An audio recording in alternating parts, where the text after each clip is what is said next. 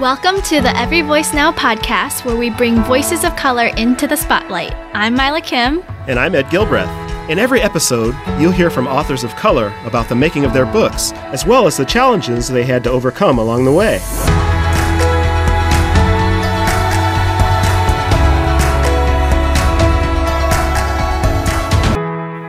Listeners, we are so excited to bring you today's episode. And you may remember from last season, we talked with some of the authors who are part of the Enneagram Daily Reflections. And so, if you enjoyed that episode, you'll definitely want to tune into this one. And here's what I love most about the conversations with our authors when it comes to the Enneagram. Like, most of the content that currently exists out there about the Enneagram is dominated by white culture. And so the authors of color that have contributed to this series, they're bringing to the table a whole new angle to the Enneagram that I rarely read about or hear about, but is so necessary. And so they talk about their ethnic identity and culture and how that is an added layer to how we understand typology and how we think about the different nine Enneagram types and also just common misconceptions and mistypes that happen when we don't take culture into consideration. And so there's so much we could talk about. I really could go on and on and on about how great these conversations were. Um, but why don't I just leave it here and let you listen to this episode featuring some of the authors of color of the Enneagram Daily Reflections. And so enjoy.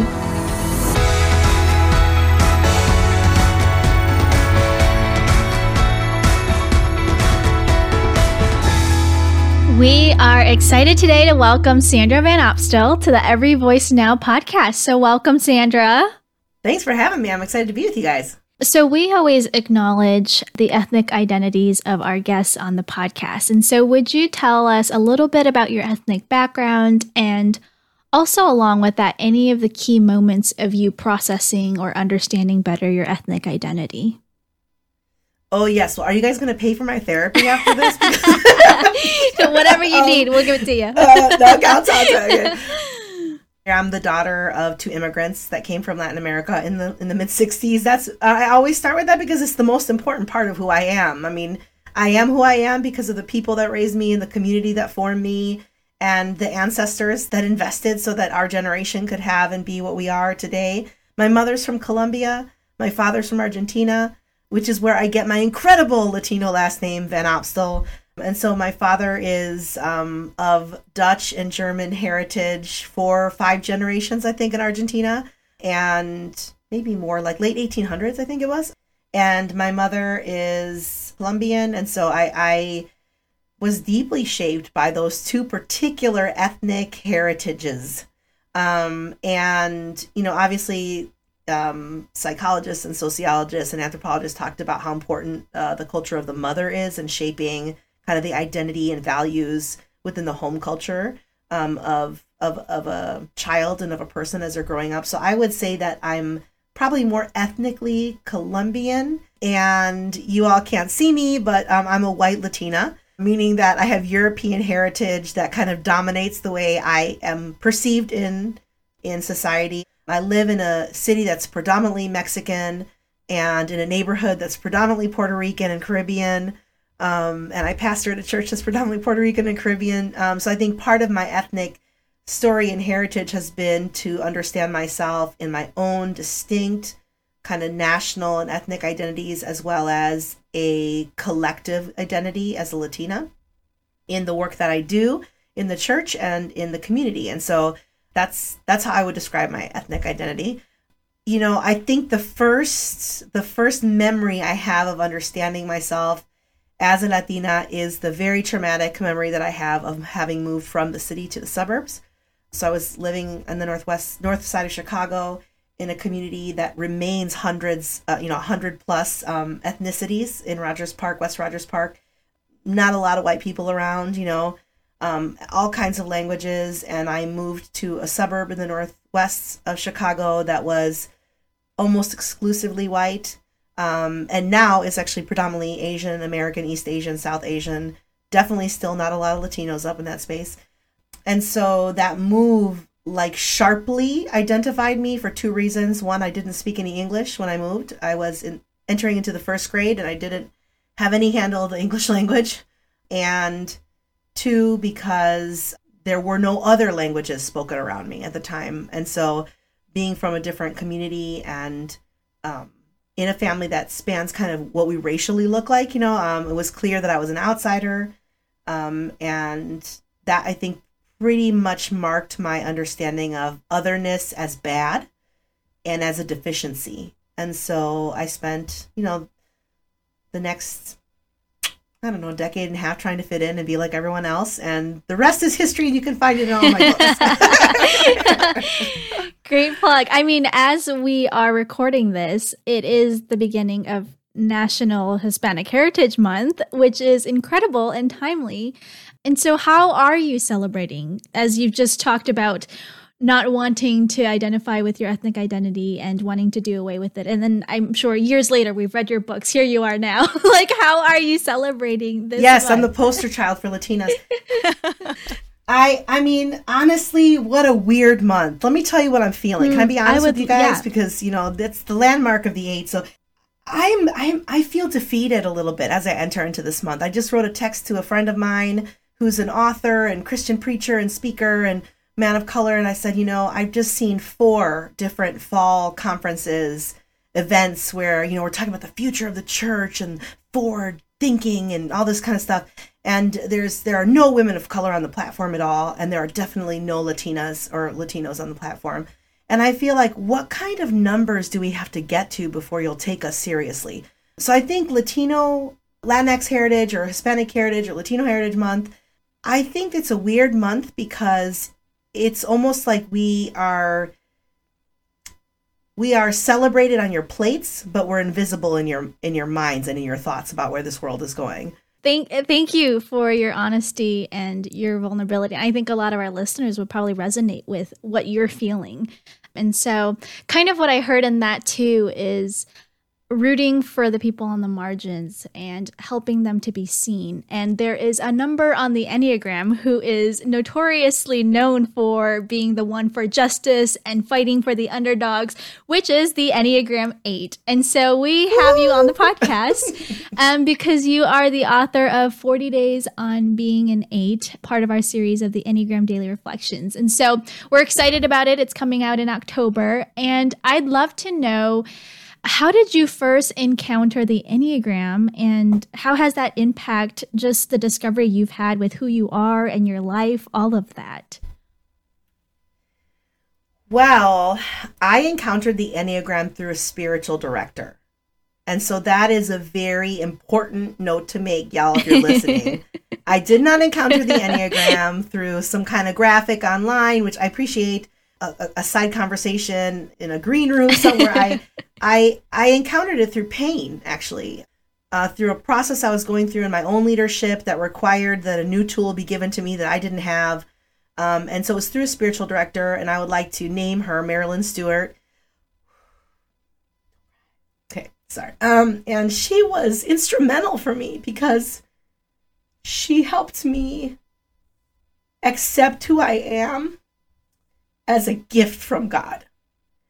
And because we're talking about ethnicity and Hispanic Heritage Month, because our community has gone so ignored um, and so misunderstood and so caricatured um, as those that you help and those that help you with your lawn or with your garbage or with your food.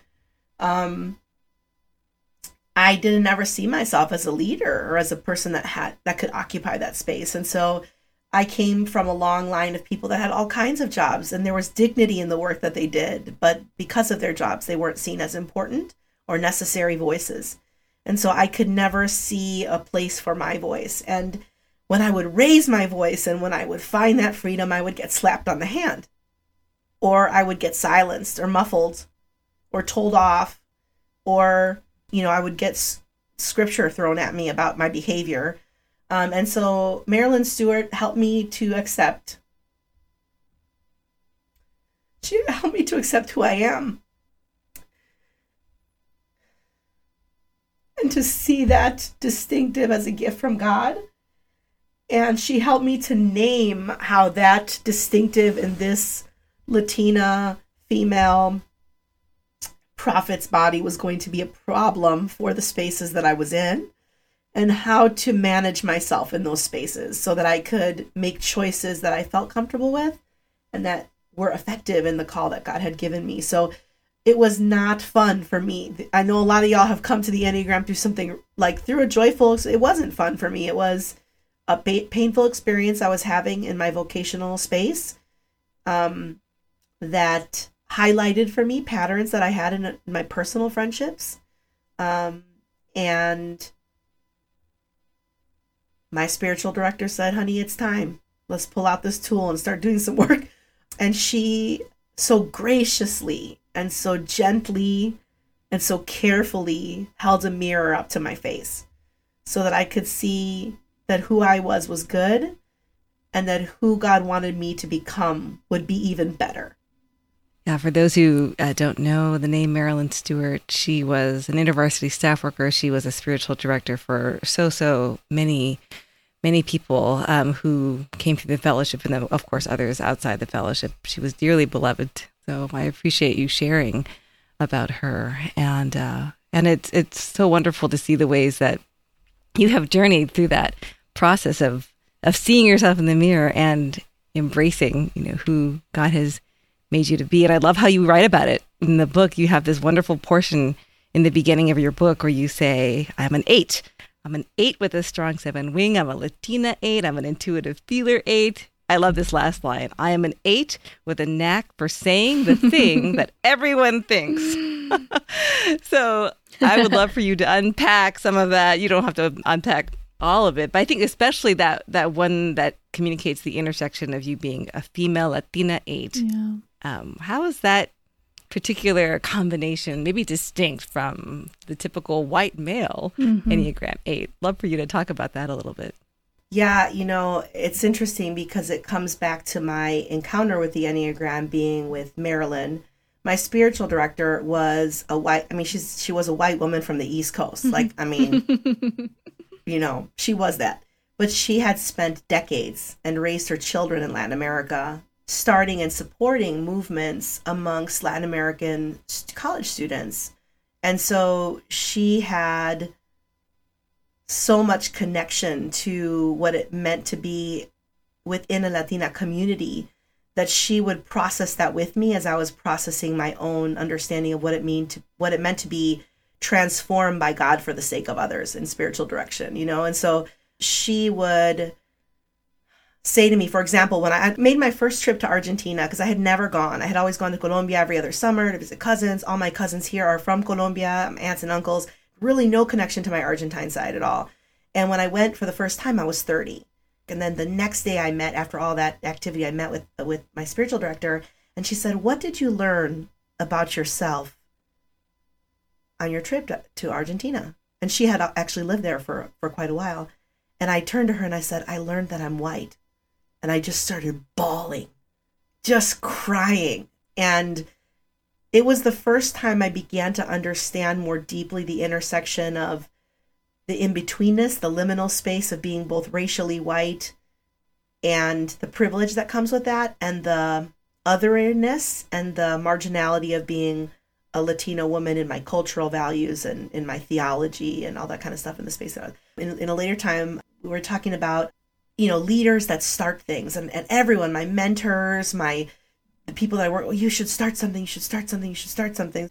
And she she broke down for me why in my Latina culture I was more committed to being loyal to an institution or loyal to a community than branching out on my own and starting something by myself. And what were the parts of my cultural values that were kind of not working against, but that were t- maybe tempering or offsetting the spiritual gifts, the apostolic gifts that I had, the entrepreneurial gifts that I had, the eightness of my of myself, you know. Um, and so she helped me find a way to do that within the work I was doing to start movement within. And I think that that is what I mean by when I say I'm an I'm a Latina, I'm an eight, with a seven wing, which means just like, wow, so much energy coming into that room. you know, I'm I, am i am all those things. I'm an ENFP on the Myers Briggs. Mm. I'm I'm the daughter of a particular, you know, a Colombian woman. I'm, I'm all these things. I'm a woo. My my strongest strength on the Strengths Finder is a woo, y'all. Eights don't typically have woo the way they're written about in books, right? Um, and so I'm an intuitive feeler. I have like strong gifts of hospitality. Like those are things that, um, when you read the descriptions of the eights in most books, and when you you hear these podcasts that people come on like I'm an eight and I started this charity thing and I'm like, you know, I'm I've, millions of people follow me and uh, look at my stuff. And they're almost always white men who are NTs on the Myers Briggs and they're incredibly entrepreneurial and they, they have access to wealth. And so they're like, I started three things. This is what eights do. And it's like, that's what eights do when they have money and, and networks.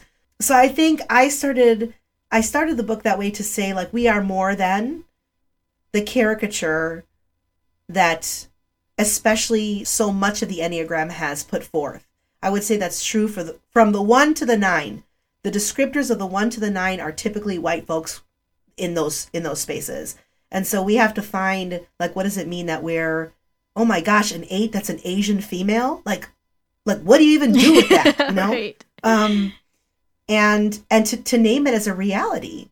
I love that you are leaning into this idea that that this what you, the way you've written about the eight and i think this whole series to be honest is making all those different numbers so much richer so much more complex so much more interesting because we're seeing so many different uh, elements of culture woven in from all the different people of color who are part of this particular series. So i'd love to go here a little further because of course there's been critique right about the enneagram and about the number of people who tend to write and speak about the Enneagram, which you just named, who tend to be either white male or white. So so I think there's been some pushback from communities of color, right? The Enneagram has been colonized by white people and is really not a useful tool for those people of color. And I'd love to hear your commentary on that. How would you respond to those critiques out there who uh, from people who believe that the Enneagram is not really a helpful tool for people of color?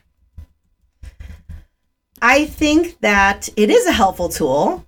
And I think that we have to decolonize the way it's come to us in its current modern form. So I think both of those things are true.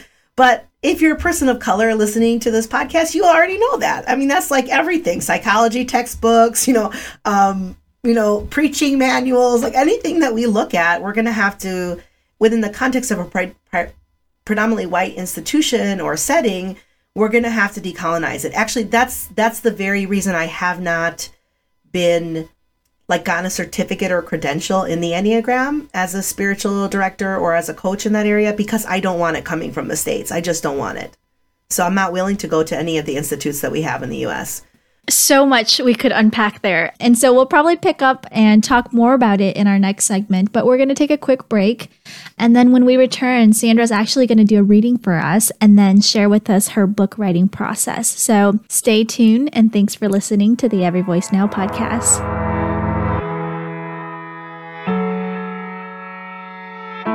Welcome back to the Every Voice Now podcast. I'm Helen Lee, and it's time for our Behind the Word segment where we will hear a reading from today's guest, and then we'll find out more about the backstory of what it was like for our author to write those portions. So, Sandra, what will you be reading for us today, and why did you select that particular passage? So, I will be reading today from day 15, and the topic is anger.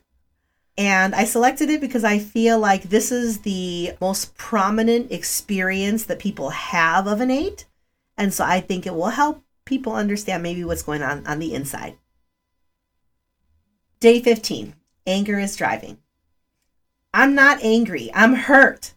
I often find myself having to interpret my emotions when I see how my actions are coming across.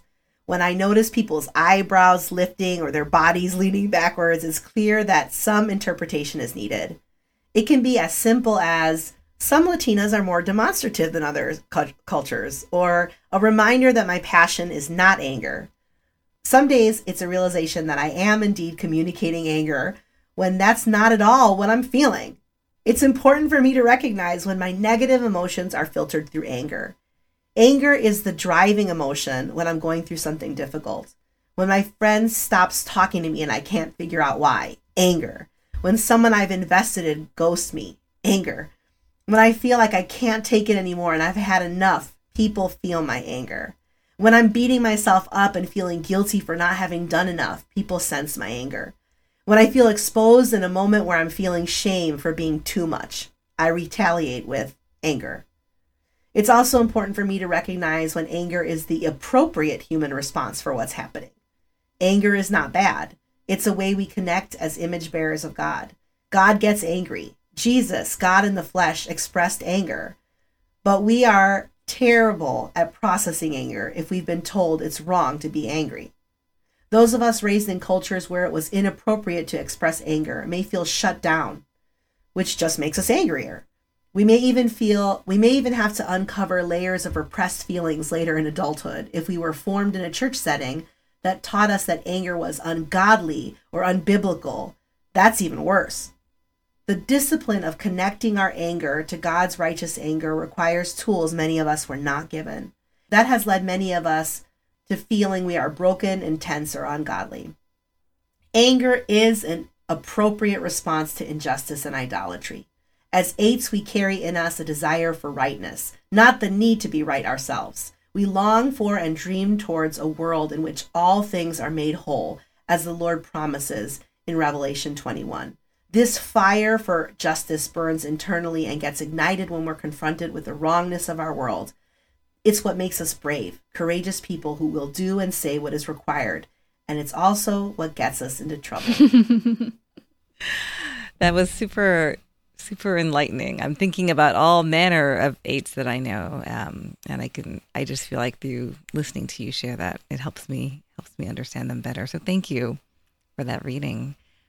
Tell us a little bit about what it was like to write that particular section. Was it easy? Did it just kind of come out of you because it was it was so apt to describe who you are, or did it feel at all like a struggle? Just take us back to the time where you were when you were writing that passage, if you can remember. Yeah, I'm pretty sure that I was crying during the entire writing of this entire book. The discipline of being vulnerable and authentic and raw in front of other people who may, you know, as an eight would say, you know, use these words against you um, later on, I think was it felt very heavy to me. Like I'm I'm writing this thing and I'm like saying this stuff out loud and and it, it's painful because it reminds me of all the times when I was misunderstood and all the times where I couldn't say like I feel so re- I feel very rejected by your comment or I I feel unseen or I I feel betrayed. I just what came out was just anger. And so underneath all of that were other feelings that I didn't know how to name and not be penalized for. And so I think when I think about when I think about most of these chapters, I remember crying through most of them. You know, laughing some. That's kind of the Enneagram. You laugh a little, you cry a little, and you're like, oh my gosh, I'm so ashamed of myself. Can I put this in writing? And it, so for me, the writing of this devotional was very sacred. And I, I believe that not only people who are eights, but people who love eights and who serve alongside of eights and people who have eight wings, I think they should read it because it really describes what's happening on the inside for um, us, and the inside is very rarely seen. How would you compare the experience of writing this particular book to other writing projects, whether it's The Next Worship or other books you've had a, a hand in? I mean, you've talked about the vulnerability that was required in this particular project. So, did that make this project that much harder to write, or was there something about it that felt cathartic to write? Or just give us a window into how writing this book compared to some of the other writing that you've done. I I just generally I just generally have a hard time writing. I am an extrovert, so I don't like to sit down and put my thoughts on paper like that. If I could just podcast all my thoughts away, I would do it. And then as a woman of color who rarely hears her voice in those spaces, I, I have so much mental gymnastics to do for myself. Like so much imposter syndrome, so much like, does this even make sense? Does it make sense? And a lot of that I, I, I was able to in therapy and in conversation with friends, you know, identify that had to do with my my change in language as a child. Like I don't like to feel like I don't make sense because I had such a traumatic experience being made fun of as someone who couldn't communicate in a dominant language that was in my you know suburban experience. So i think all those things they make writing hard for me. I often feel like oh somebody could say this better. You know who am i to like you know maybe when i grow up and i know something i'll share something so in general writing is like a spiritual discipline that invites spiritual warfare for me. It just does. Everything the enemy wants to tell me, the enemy tells me when I'm writing. Sometimes when I'm preaching, but not not often. It's like when I'm writing. Who are you to think that you have something to say? You don't even have a certificate and you know you're not certified Enneagram. How dare you write this thing? Like even though I've been utilizing the tool for, you know, two decades. So um I think that it happens with every book and i i know that it's a pattern that happens for many many of my sisters of color when they write but i'm so glad you were willing to be courageous and brave enough to share and to process all that internal gymnastics you were doing that's on the page yeah. and it's a gift it's a gift to the church it's a gift to the eights out there who I hope will read it, and anyone who knows or loves me. so basically everybody. So or anyone who just loves justice. I mean, if you're just a person that's yeah that's out there yeah. trying to do the justice thing, you are going to be around lots of eights. So read it. You know.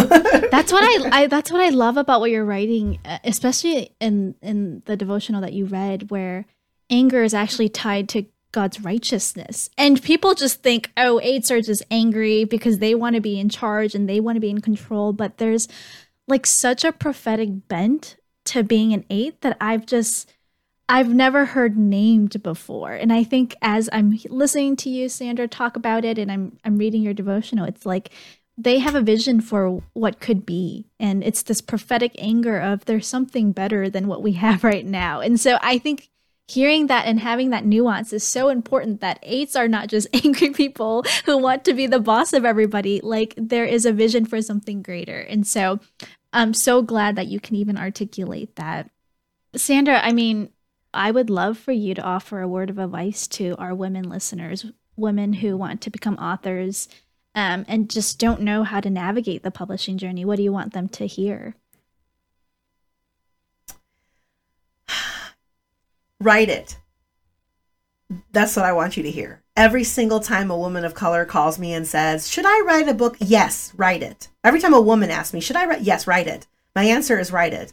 And then ask for help. Like I know I and other women of color like myself who kind of accidentally went into publishing, I'm constantly like, I know there's three books that got released this year that were that were published in part, and the per- people told me in part because I said, I think you have a book to write. Would you like me to connect you with such and such? publisher, such and such agent, such and such. Can I see your proposal? Would you like a template for a proposal? I have a template for a proposal. Let me see that. We gathered a group of Latinas, some already authors, some um, going to be authors, um, and we talked about branding. And just as a as a gift from Chasing Justice to the women, like let's talk about branding. Let's talk about what you need to look at at contracts. So let's talk about you know what's a good pay for X, Y, and Z. And so I think finding a cohort, a group, and there's tons of them online. And then I would say find a community. And then I would say pay attention to how your particular personality writes. So I always tell people that the editorial is very, very, very important. I know you want to sell millions of copies. Someday you probably will. Uh, maybe you will this time. But if you have to find someone that will help you find your voice um, and not change your voice. And so I think those are the things I would say. Well, before we wrap up, um, why don't you let us know what is ahead for you in regards to writing or Enneagram work or justice work? Like, what is Sandra doing in this season? Oh my gosh. Yes, what am I not doing? I'm an eight. you guys know that, right, eight?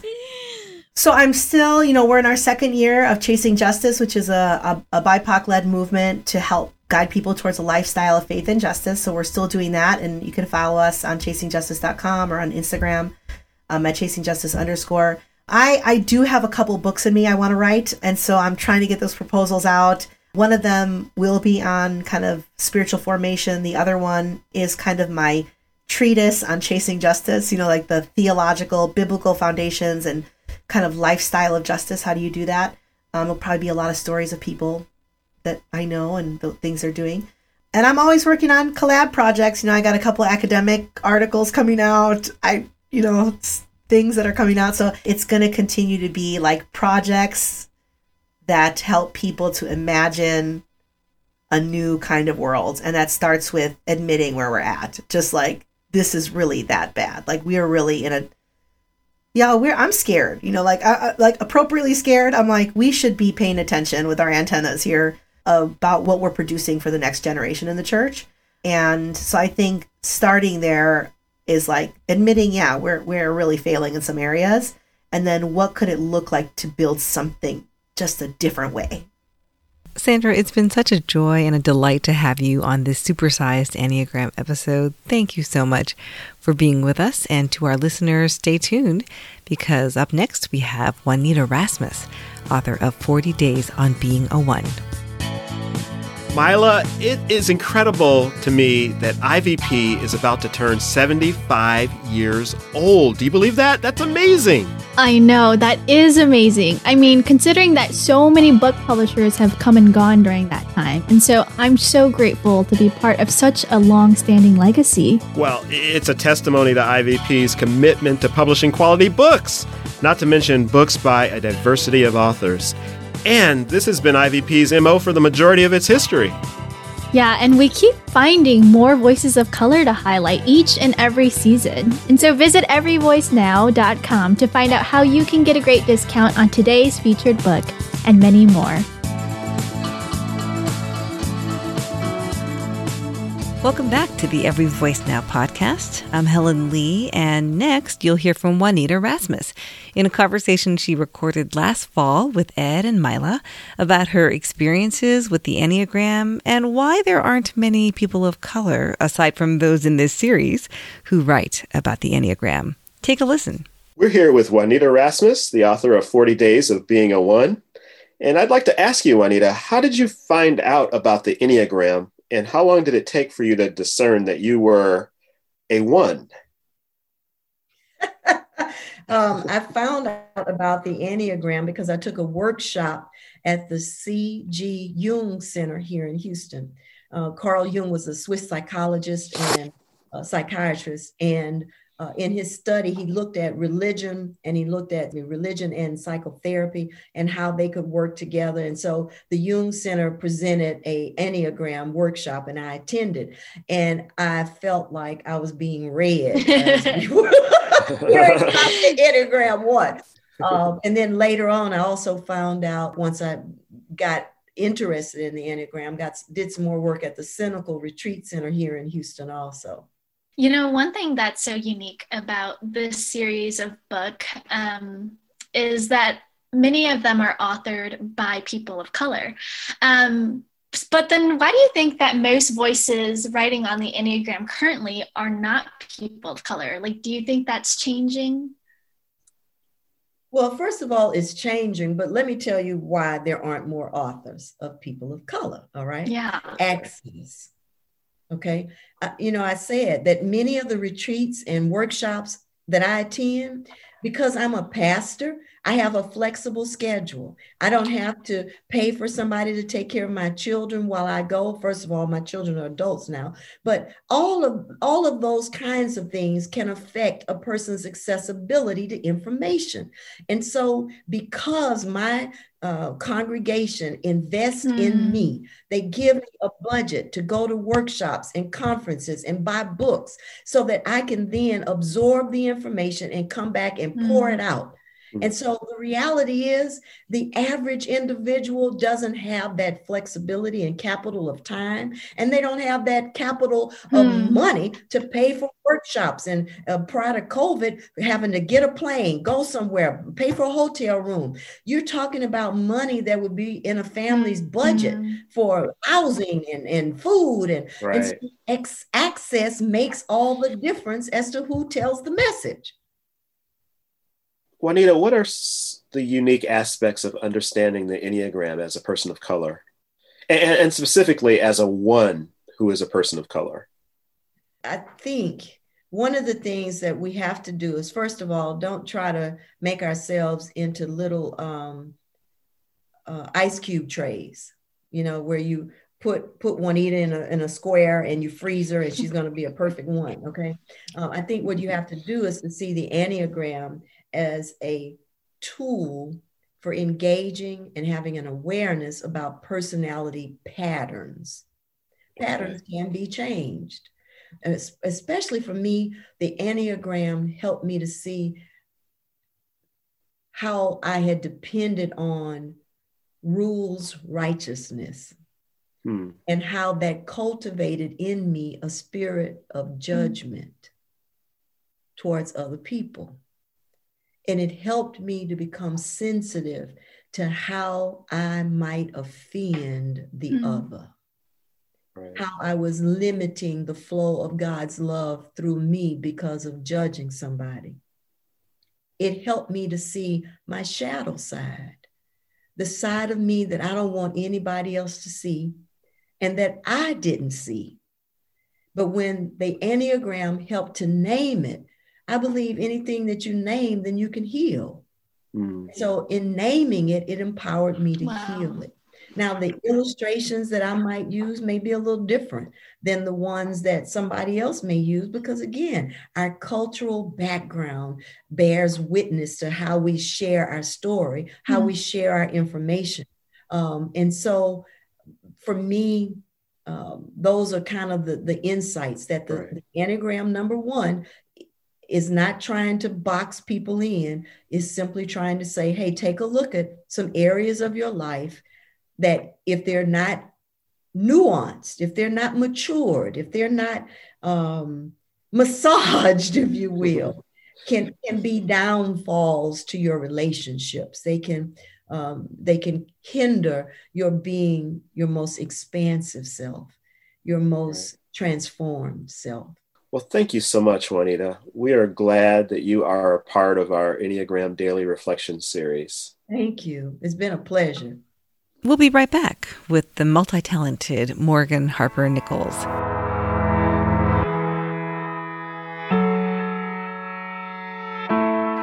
We are excited to welcome Morgan Harper Nichols to the Every Voice Now podcast. And so, welcome, Morgan.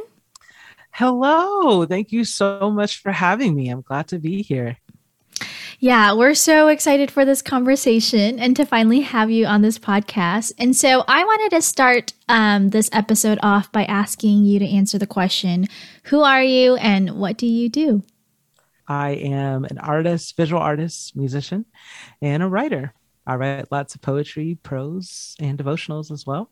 Yeah, if you haven't seen Morgan's work, it's beautiful. Go to her website. Oh, you will find you. yourself stuck on her website for longer than oh you anticipated. that was my first experience yeah. of, oh my God, it's been an hour and I'm still scrolling through her work. it's oh. like this oh. oasis on the internet. It's so oh, wonderful to find these places and spaces and people who create them in the way you do, oh, Morgan. Well, thank you. That means so much because I mean, that's honestly like, that really uh, and i mean this sincerely that's my prayer for what i do. I mean you never know what someone's going through when they're on instagram and they're just scrolling through. So if this can just be one moment that reminds you to take a deep breath that's that's my hope. So thank you.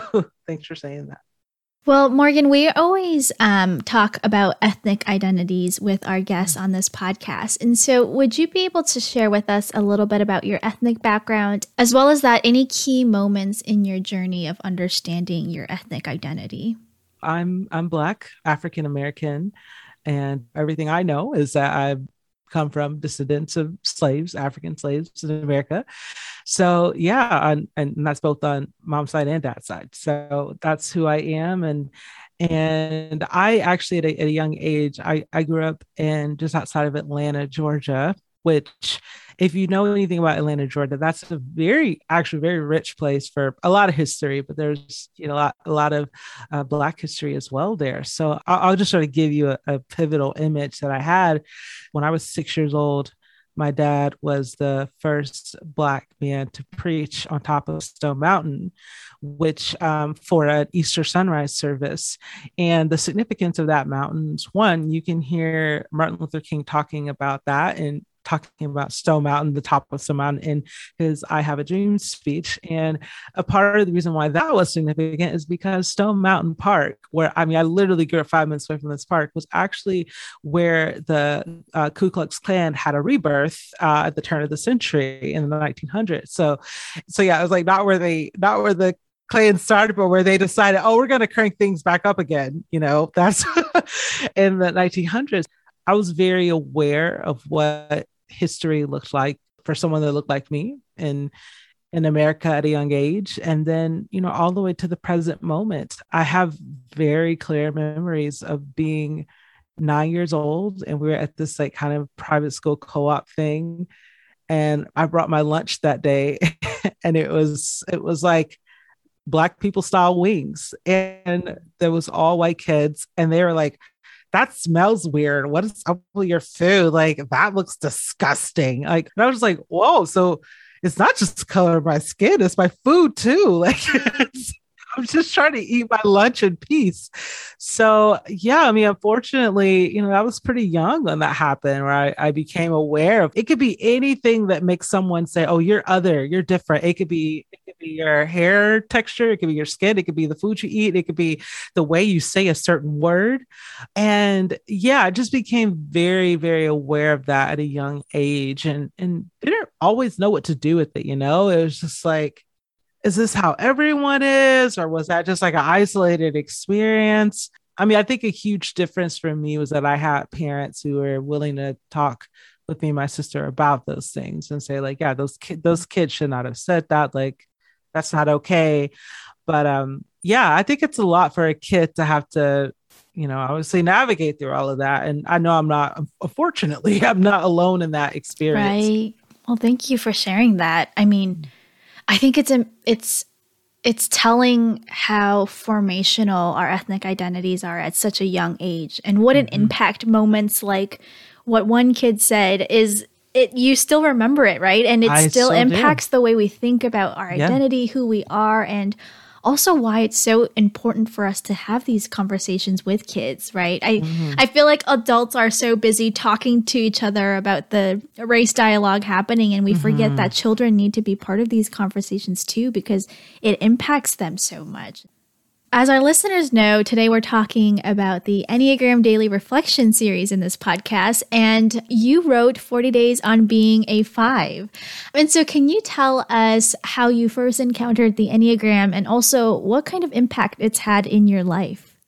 Yes. So, I feel like I encountered the Enneagram in the most like typical millennial like way on Instagram. Like I, I right, didn't, right. It, it was on Instagram. I I saw different, but what intrigued me was that I was starting to see different people that I knew from different backgrounds who lived all across the world talking about it. And I was like, wow, this is interesting to me. I was like, I at least want to just know what this is. And I don't remember what the first podcast was I listened to, but someone had posted about a podcast and they were talking about kind of, it was like a general overview of the Enneagram and they were going through each number.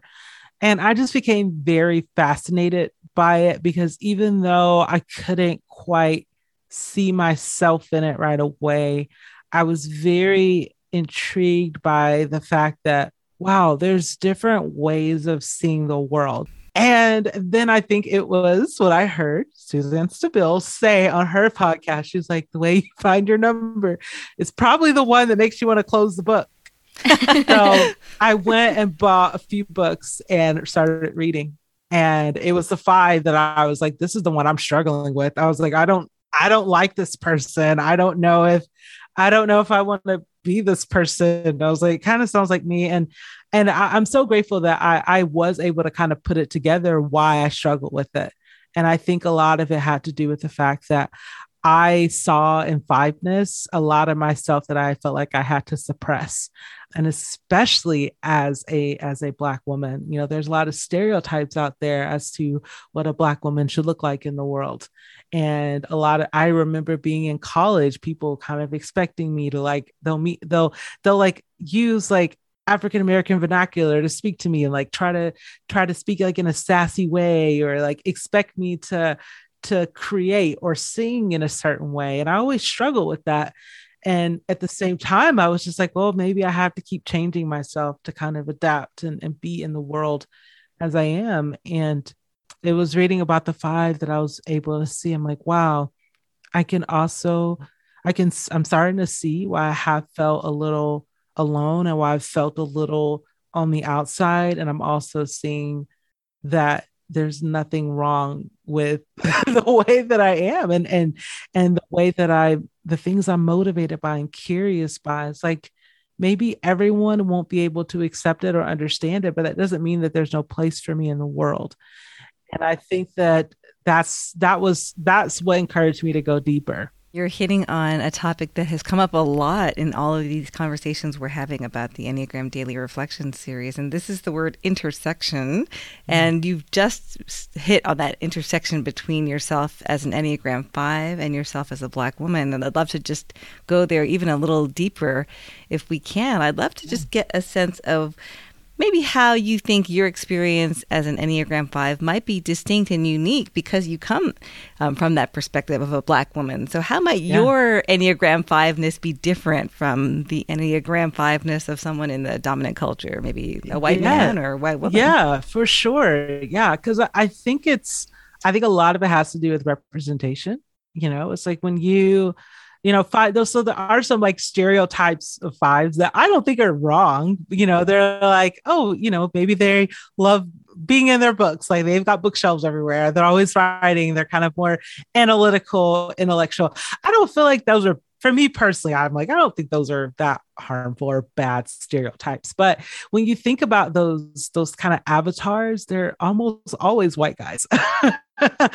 and that is just so not true. I mean, I I have so many friends who look so different than that that are also interested in like studying and kind of having a more you know intellectual approach to life and, and just like the way they kind of present in the world.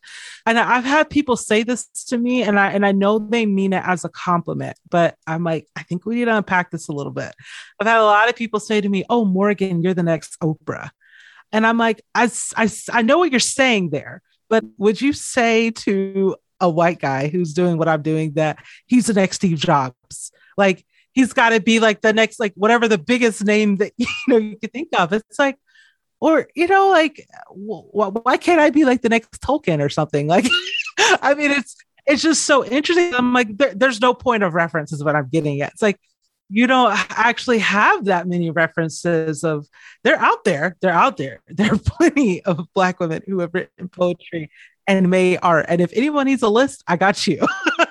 I can give you a list I want to ask you this. As I was reading through your book and some of the things you mentioned, you talked about how for Enneagram 5s, fear and uncertainty are things that Enneagram 5s don't really like. And I was yeah. thinking about these past two years of living in this pandemic and, of course, all the racial unrest, mm-hmm. which makes me think it was hard for us all, but in particular because of those things we just talked about fear and uncertainty for fives, it must have been an even more incredibly challenging time. So, can you just talk a little bit about that, about how you as a five coped with this recent stretch of both pandemic and all of the race related incidents mm. we were seeing?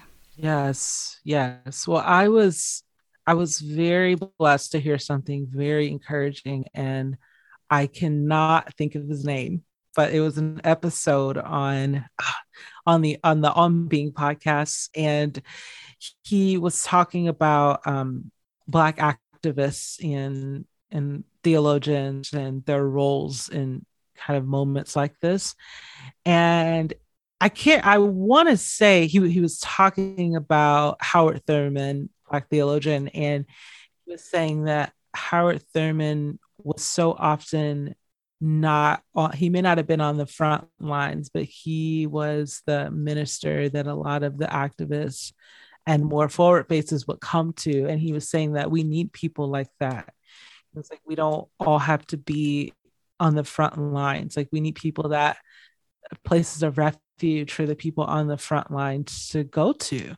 And that just really stuck with me because as someone who cares about justice and and who cares about seeing change and transformation happen you know in in our world in our country it, it can be hard at times because i'm just like i just don't have the energy. I'm, like, I'm like i want to so badly. I have to take naps after phone calls guys. Like yeah, i I, I like call all the senators like i can call one okay, um, okay, I'm kidding, but I it's just kind of a more extreme version, but it really does. It, it's taxing for me. It's it's taxing to how and, and I even conversations I enjoy like this one, it still takes a lot of energy.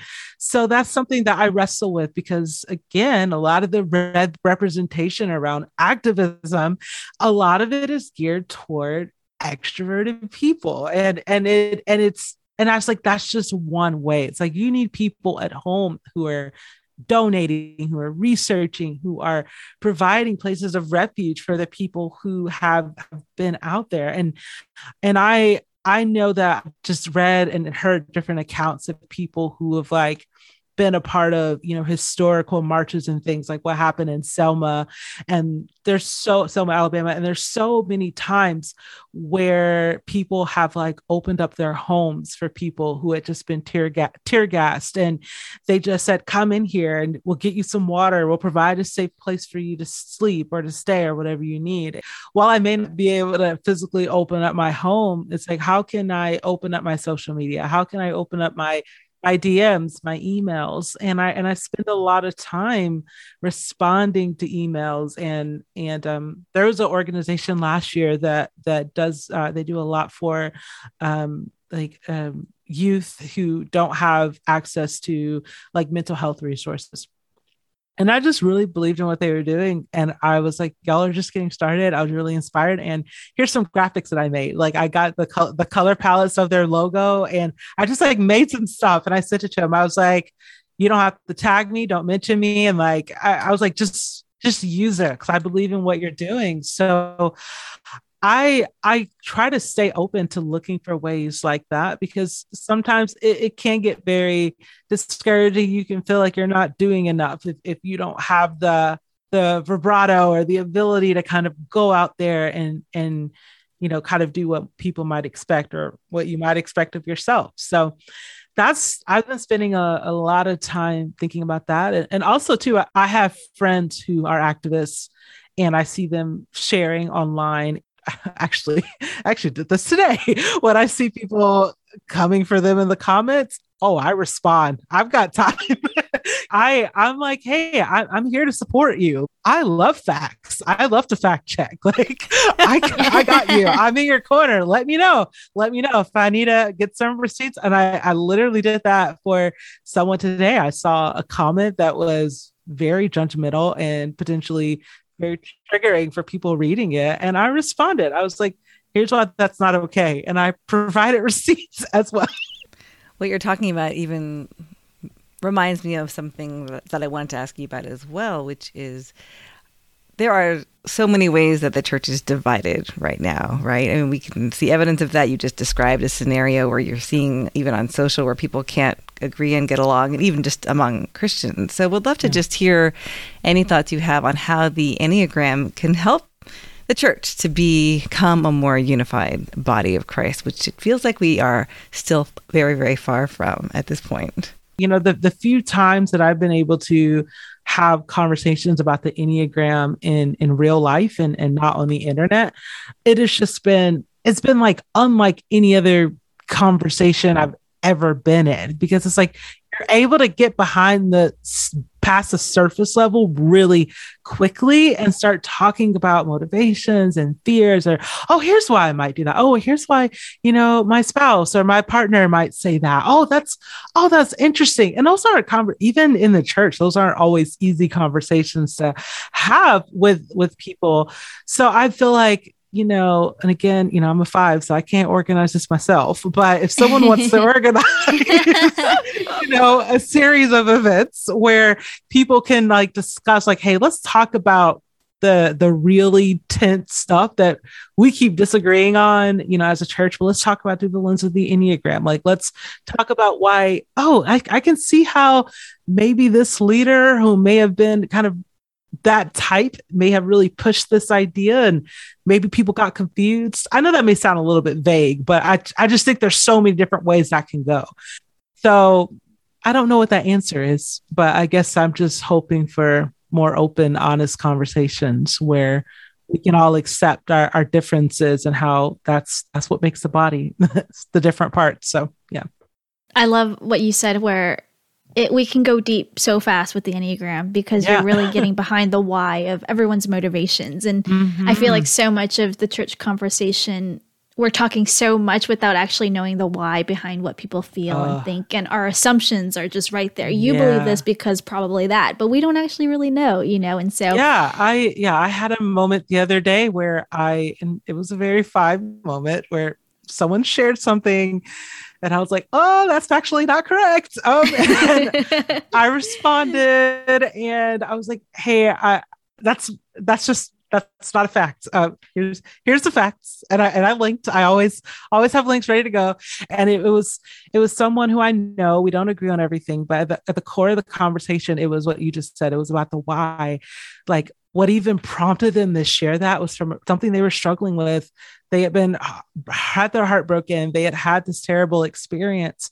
And I was like, oh, now I even see why you would share something like that. Cause I can see why, why that, why that even that false link that I can see why that appealed to you because of the pain that you've experienced. So yeah, it, the Enneagram really does help you get to that why. Totally agree. Well, we're going to take a quick break, but when we return, Morgan's going to do a reading for us, and then we're going to talk with her about her book writing process. And so stay tuned, and thanks for listening to the Every Voice Now podcast. The world keeps changing at a dizzying pace. How can you stay current and discover biblical truths to meet today's challenges? Introducing Seminary Now, a new online, on demand streaming service where you can learn from gifted teachers such as Brenda Salter McNeil the world as God intended is a multicultural, multilingual, multi ethnic, and multinational place. James Choung. What is the gospel? Is it just about where you go when you die? Esau McCaulley. When we look at the injustice in the world, we're going to address the perennial issue of slavery. And we're going to talk about the ways in which the Bible was misused to justify the oppression of black and brown people. And there are so many more great teachers to learn from. Get a 20% discount off your subscription by using the code EVN2020 at seminarynow.com. That's EVN2020 at seminarynow.com. The world keeps changing. Don't stop learning.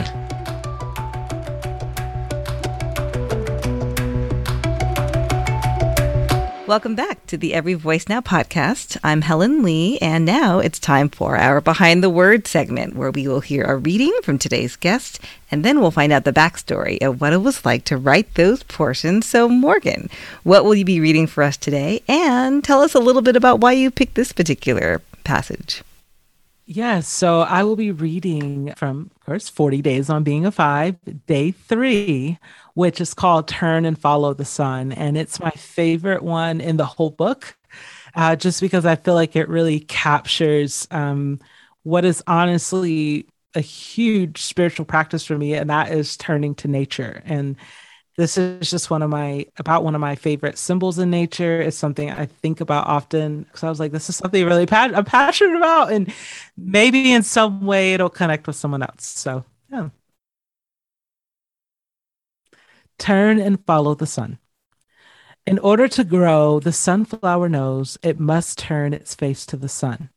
As Merritt Kennedy reported on NPR.org, the sunflower has an internal clock that helps it find daylight in the same way we humans naturally navigate our way through sleep wake cycles.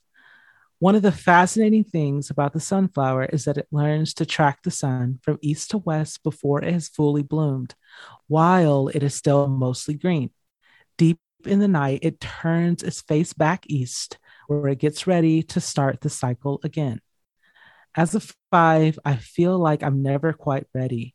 Even while writing this reflection, I wonder if I have done my research properly or if I am qualified to share my thoughts. I often feel that in order to face the light of the day in a fully present way, I have to study and prepare a little more. I tell myself lies such as, if I could understand the dynamics of my community a little bit more, maybe I would finally be able to relax and feel more present at social gatherings. If I listen to this series of podcasts on families and parenting, then I will be equipped to be a better wife and mother. If I spend the next few days withdrawn from social situations, then I'll have enough energy for the big event at the end of the week. If I study the effects of this particular health challenge, then I'll be able to make sense of what I'm experiencing. I forget that, like the sunflower, I was meant to be awake and fully alive in broad daylight even before I'm ready. I forget that even though my mind tells me I need to withdraw and hang back until I feel a little more equipped, God has already equipped me with a body to follow the sun. I don't have to wait until I'm older and wiser. I don't have to wait until I have made my way through every book on my shelf. I don't have to familiarize myself with the social dynamics of a group before I can be present in that community and join in on the laughter. I am free to go out and be in the sun. I am free to be a part of the lightheartedness and experience the presence of light woven love, even if I don't understand it. Light is sweet, and it pleases the eye to the sun. Ecclesiastes 11 7. May we as fives find pleasure in following the sun even before we feel ready. May those pockets of our mind that tell us we're not yet ready fail to keep us from being present to the grace that is sufficient for us. Take heart, breathe deep. God has already readied your soul to turn to the sun. You are more prepared than you think. Thank you, Morgan. And what I love about these devotionals is that even though I'm not a five per se, there's a lot there I can resonate with as a nine, both the, the attention to the to, to nature and also I think about other fives I know and how much it makes me more cognizant of how they're thinking about these yeah. kinds of things. So there's so much that I appreciate, even though I'm not yeah. a five. Um, and this whole this whole series is like that, as I, I heard different authors reading. I think that's the beauty of it because I, I feel like what ends up happening is it's just this is us like as a five or as a nine or as a seven. Like when you when you go deeper, you go you eventually you get to something that's actually universal and that everyone else can connect with and it's just you presenting it through your own unique lens your own unique story. So and that was kind of my my hope in even writing that and and the rest of the uh, devotionals is that i'm just going to go deep into my own experience as deep as i can but maybe even just that act of vulnerability can can encourage someone who may not even be a five and and in their own life. So well you mentioned this was your favorite. Was it your favorite to write or was it your favorite to to just go yeah. through the process of creating was it hard was it easy mm-hmm. tell us a little bit more about writing yeah. this passage yes i think it was just my it was my favorite to write and it was my my favorite just to think about because i love studying things and and i mean i've as short as that devotional is, I probably read no less than 25 articles on sunflowers, sunflowers. internal sunflowers internal clock. And I spent and I'm pretty sure like the editing process, I think there was actually more and they helped me narrow it down because I was like, I can't leave out any of the details. It's all so cool. Everyone must know. Like these flowers are just amazing. Well, I can see why this one would have been fun because of that research element and getting to study about the sunflower. Yeah. But this, I didn't have, but, I didn't have to study my story. Like that's the well, thing. I'm just like, oh, I get to study something else. that's the interesting thing about these devotionals is, is that they are so personal. And I know from from reading um, your book that you mentioned how Enneagram fives are often more reserved and more private, and yet this devotional really forces the writer to bring out all kinds of deep things and vulnerabilities that they have. So, talk a little bit about that side of writing some of the other devotionals in the book that might not have been as fun to write, but um, but are present in this project as well. How was it mm. trying to write some of those more personal kinds of entries? Yes, it was. It took a lot to kind of get out of childhood and write about things that I had experienced as an adult.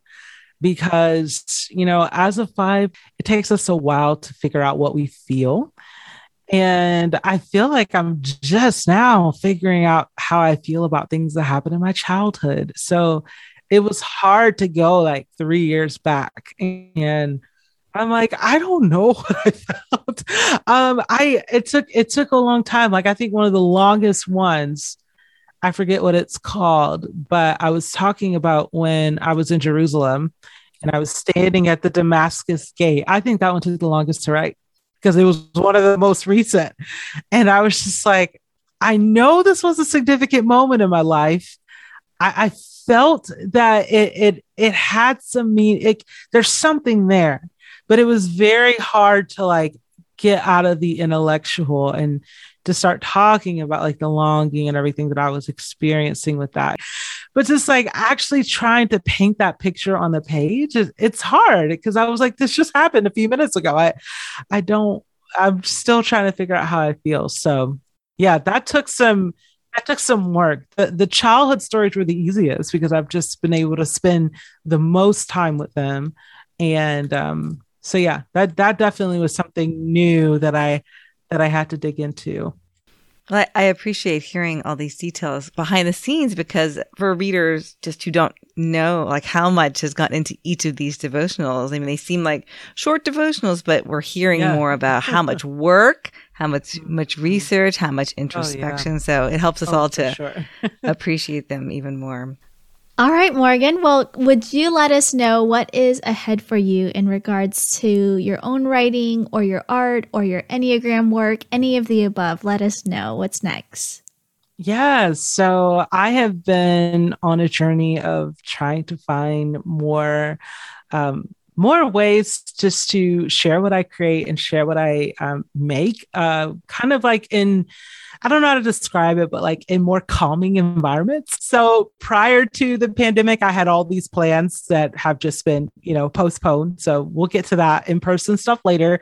But for now, um, I've been investing a lot into my app. I have an app called Storyteller, and we have a lot of we have a lot of updates rolling out in the fall, um, uh, closer to Christmas actually, where um, like we already have like journal prompts and daily affirmations and things in the app, and but now it's just I'm making it. There's going to be a feature where you can actually journal within the app. So we're going to have like a journal prompt every day from me after there's like a a daily reading and a journal prompt, and you'll be able to journal within the app. You'll be able to highlight within the app. There'll be features to save things, and I just want to keep adding different different aspects of this app. But yeah, I I feel like similarly to a book, I I, I hope that the app can be like, okay, this is where I just kind of escape all the you know rush of everything else. And i just go here for a few minutes just to take a moment and breathe to reflect on this image to just focus on this one thing for now. So so yeah i feel like that's me trying to recreate what i love about books in a digital space. So yeah the app's called storyteller. It's on android and apple I love that. I'm distracted now because I'm like looking for it on my oh. phone. That's awesome. We'll have that for sure linked in the show notes as well. But yeah, thank you, Morgan, so much for being part of this Enneagram Supersize episode. It's just been a joy to talk with you, and we're so glad you're part of the Enneagram Daily Reflection series. I'm so glad to be a part of it too. This has been such a joy to be a part of. It really, it really has. So thank you all. Thank you for creating the space. You know, it's I, I'm honored to share, but what you all are doing, even with this episode and creating this a welcoming space to talk about these things is so important. So thank you so much. Oh, thank you, Morgan. And we'll make sure we link to all of your social media accounts and have your website in our show notes. And to our listeners, if you've been enjoying all these conversations we've had today with our Enneagram Daily Reflections authors, make sure to go to everyvoicenow.com. You'll find Morgan's book there, along with the other authors you've heard from today. And if you use the code EVN40, you'll get 40% off and free US shipping. So take advantage of that great deal on this wonderful series of Enneagram devotionals. Thanks, everyone, for listening to the Every Voice Now podcast, brought to you by IVP. Our producer is Helen Lee, and our sound engineer is Jonathan Clausen. If you are enjoying our show, please share about it with your friends. We'd be grateful for your reviews and recommendations on Apple, Spotify, or wherever you listen to your podcasts.